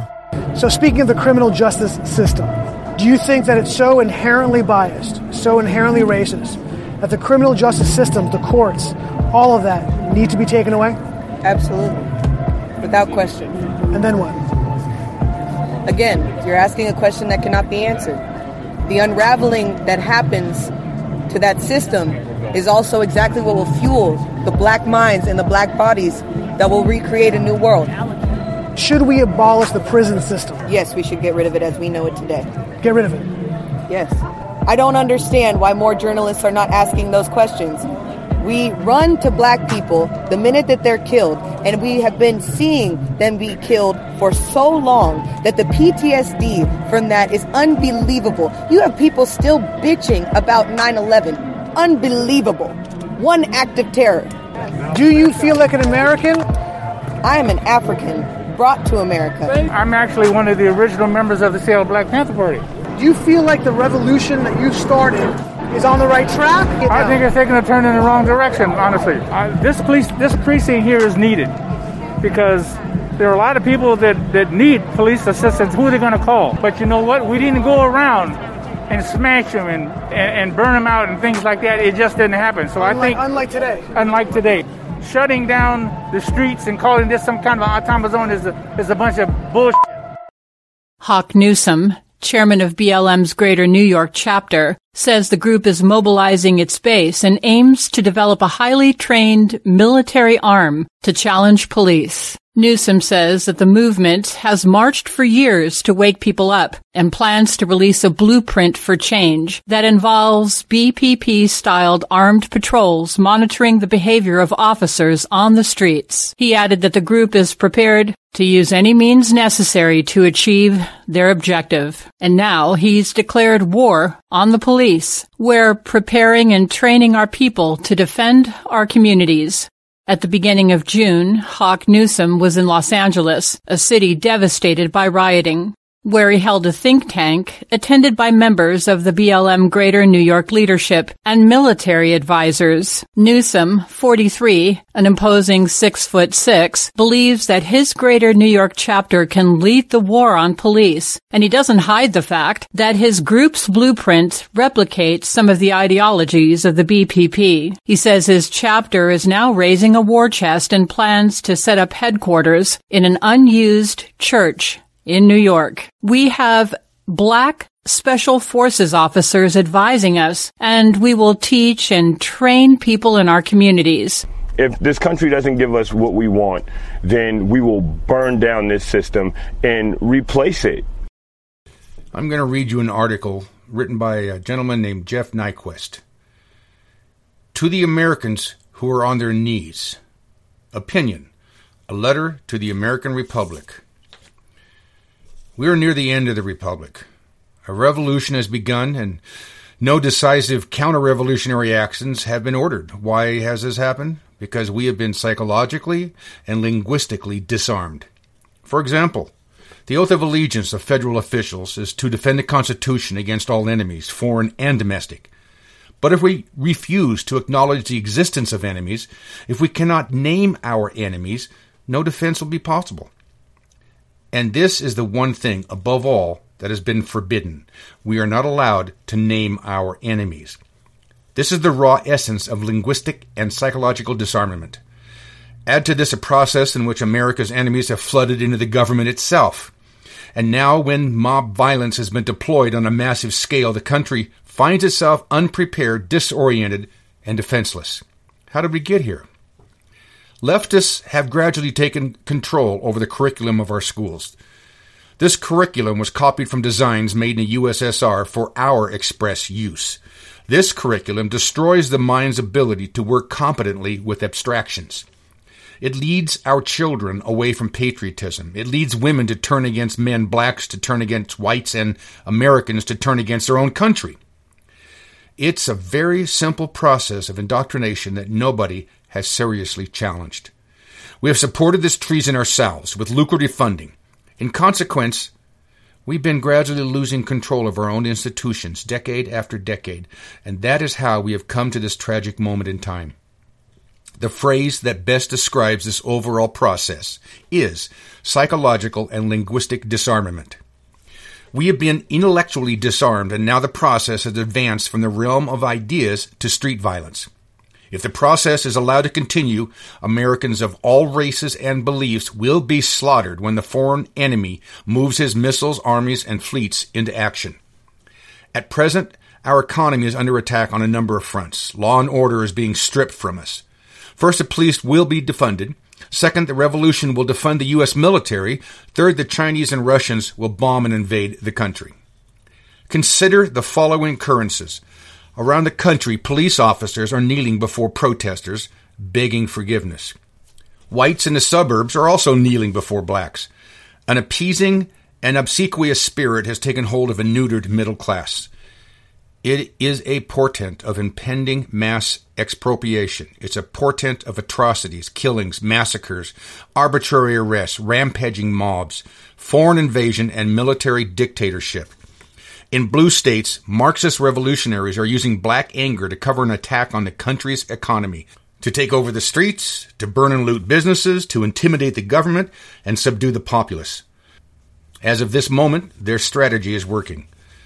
If the government does not take back the streets and stop the destruction of property, the revolutionaries will begin to dictate terms. In that event, every negotiation will go against the government until the revolutionaries are the government. Presently, the revolutionaries demand that the prisons be emptied and police disbanded. This will assure their control of the streets indefinitely. It'll allow them to use force at will to confiscate property and commit extrajudicial killings. The revolutionaries will form their own government modeled after Robespierre Committee of Public Safety. There are many who will say, in answer to the above paragraph, that I'm exaggerating the present troubles. They will say that my anti communist prejudice has led me to a distorted view of events. They will argue that these protests are peaceful and not about Marxism at all, but have to do with white privilege and systemic racism. While many protesters are genuinely worried about police brutality and systemic racism, they are but pawns and a screen for the revolutionary left to conduct its violent attacks. Many good and generous people believe in a leftist utopia of love and peace, but theirs is an upside down world in which all facts are seen through the ever inverting eyeglass of ideology. Sadly, they are ignorant of the actual forces manipulating them. Their knowledge of history and politics is too limited for safe involvement in controversies they do not fully understand. Vladimir Lenin had a name for these good people. He called them useful idiots. The present riots have little to do with racism and everything to do with Chinese and Russian war preparations against the United States. The left in this country, willingly or not, is the cat's paw of foreign powers. To not realize this is to be a political child it signifies ignorance. The battle cry of systemic white racism is a theme fronted by our enemies. This theme has always been supported by Beijing and Moscow. It is supported for strategic purposes that are now coming into focus.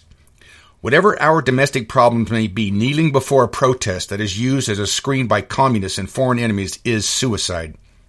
If we bend the knee to this, nothing will go back to normal. There's a video of vandals breaking into a business. The people inside are shouting, We're on your side! We're on your side! But the vandals do not stop. They proceed to smash everything in sight.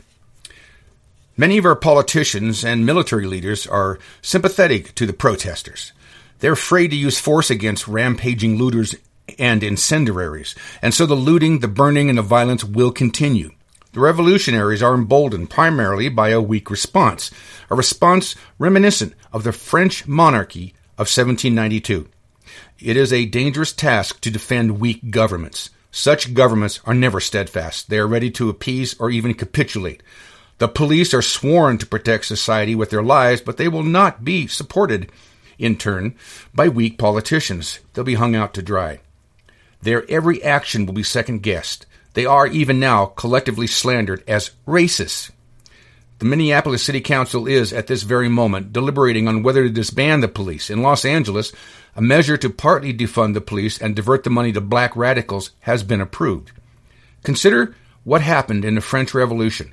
King Louis XVI, seeing an insurrection being prepared and wishing to spare the lives of his subjects, put himself into the hands of the revolutionaries, saying, Gentlemen, I come here to avoid a great crime. I think I cannot be safer than with you. He abandoned his palace and gave up the protection of his Swiss guard. The revolutionaries, having the king in their custody, ordered the Swiss guard to lay down their weapons and surrender. We should think ourselves dishonored, replied the guard. We are Swiss, and the Swiss do not part with their arms, but with their lives. Heavy fighting began in and around the palace. The Swiss defended themselves. The revolutionaries were infuriated by the resistance. Louis XV heard of the fighting and ordered his guard to lay down their arms at once. They attempted to obey and were slaughtered. Of the 900 Swiss guards, 600 were killed immediately, another 200 died of wounds or were murdered later on. Here's a summary of the whole process. To avoid bloodshed, the king gave himself up. His guard was slaughtered. The king was later beheaded by the revolutionaries, who had previously promised him safety. His wife, the queen, was beheaded. His children were imprisoned. Thousands of innocent persons were beheaded in turn. The Paris mob dominated the politics of those years until a young artillery officer named Napoleon Bonaparte fired grape shot point blank into the Paris mob and dispersed it. No more mob. Guess who the country's next ruler was? Do we have any bold, capable leaders in the U.S. military? Presently, the Army leadership is terrified that racial division within the armed forces will break the Army into mutually hostile camps. It's impolitic, they say, to use the military to stop the burning and pillaging of the leftist revolutionaries. And so even the Army generals have bent the knee. The Chinese troops, when they arrive, will tell them to get off their knees. The Chinese will give them shovels in order them to dig. And when the holes are sufficiently deep, Shots will ring out, then body after body will fall into the holes. And the People's Liberation Army will, with soft dirt, cover the holes into which the corpses have dropped. To our politically correct jackasses, you ought to be ashamed, because you are a pack of unmanned, sniveling, disgusting, senseless, dead men walking. You have earned the fate that is in store for you. You die on your knees because of your foul, weak minded, moral cowardice. Tomorrow they'll burn the suburbs and decimate you, and while you're digging your grave for the nice Chinese soldiers, I want these words to be burned into your mind. You betrayed your country for 30 years of peace and prosperity. When the enemy took over the schools, you didn't care. When everything at your store was made by your enemy, you liked the low prices. When your enemy ran for Congress and the White House, you'd voted for him. And you congratulated yourself on being virtuous, but you aren't virtuous, you're cowards. You went along with the communist lies. You flattered yourself about winning the Cold War. You pretended that China was a country we could do business with. But now, the time has come for you to suffer. Well, most of you know me well enough to know that uh, if I'd have written this, it would be a hell of a lot more, um, shall we say, invasive. Because this is basically what Jeff was saying, was that we gave up. We sacrificed. And I saw this from when I was a little child. And so have you. You've seen the fact that the communists are taking over. Uh, they've done this all through history. You've heard clips that I played that talked about how the communists use the weak minded and the uh, use- useful idiots, which we have unfortunately plenty of. Did you know in these riots? Now, the FBI has video of every every single riot and mob act that occurs within the United States, and they run them through statistical graphing and, and, and the like, and they discovered that only one in six participants in all of these marches, mobs, riots, looting were black. Now, this is a, a generalization nationwide because certain areas, when you have a population of blacks, is 90% black. Well, of course, the, the, the, looters and the rioters are going to be the majority blacks. But when you take the whole thing and you mix it into one big giant can and you check the numbers, it was like 15% were black and the rest were white. These are the phony, ignorant millennials who suffer because of enforced and created white guilt that the communist professors and the communist teachers have instilled into them. You know, here in Coeur d'Alene, uh, Black Lives Matter came in here, you know the whole story about that. It's been all over the world. We stopped them, but we allowed them to voice their opinions. You know, so they so they had a meeting down at a big park, and what they did was they had their antagonists there, who with the bullhorn was trying to do locker room rah rah to the uh, twenty or thirty pimply faced 12 to 15, 16 year old idiots. And they're white. They were white. There was maybe one black person here, and that was it on our side, so to speak. The other, there were three of these radicals, and these were all three professionals. Two of them were black, and one of them was Jew. I met that Jewish guy before, and I've gone head to head with him, and I kicked him out of my store once a few years back. He's a communist. Communism was a creation of the Jews. Communism was brought to every nation on earth by Jews. Communism is a philosophy, not a not a religion, uh, not a political party. It is a philosophy that man is too stupid to be in control of himself, and he needs the ruler or rulers to be in charge of him, to tell him what to eat, when to eat, why to eat, when to take a vaccination, where he can live, that he cannot own firearms or defensive weaponry. This is a fact. This is what communism is. And they've been trying this now for a hundred years. Now, don't get me wrong, not all Jews are communists. All Democrats are communists, but not all Jews are communists. I had good friends that were Jews that wondered what the hell's going on with these wacko commie Jews. I mean, they call them wacko commie Jews. We're in for a very, very deep pile of El Toro caca. And it's just, unfortunately, and I hate saying this again and again and again, it's only going to get worse. Uh, of the almost 2,000 armed men and women in Coeur d'Alene that stopped the BLM from destroying downtown and kept Antifa out of Coeur d'Alene, I doubt there was more than 10% that would actually pull the trigger if threatened. They were just being proud to uh, deter this problem. Unfortunately, until we get to the point where we stand up, not only say no, but are willing to fight back. Remember what I've told you before. These enemies, white or black, I don't care what color they are, they use weapons. Right now, they're not using firearms. They use skateboards, they use sticks, they use baseball bats, they use bricks. Be aware. You see some kid walking around 18 years old or something like that with the, one of these longboard skateboards over his shoulder and you never see him ride it, he is a revolutionary and that's his weapon. Now, I just got news that the Antifa and, and the mobs are now starting to use, they are starting to use projectile weapons, paintball guns. Don't think that, don't think a paintball gun is a toy. They get 60 caliber balls going about 600, 500, 600 feet per second. They hit you in the body, a, your torso, your chest, your back. It's going to leave a welt. They hit you in the face, it could blind you. And they are now using these weapons against police in the Democrat or communist controlled parts of the United States. You know, I never thought I'd live long enough to say that. Parts of my country are under communist control. You have only two political parties in the United States. One is conservative and the other is communist. There is nothing else. They've said we may not name our enemy. I name my enemy. They are communists. Now I have a little clip here that's going to end the show. I kind of like it. I didn't edit it, but I think you'll like it too. I'll see you next week. If I say all lives matter, I'm a racist. If I stand for my flag, I have to apologize for it. I'm not allowed to go to church, but I can burn churches to the ground.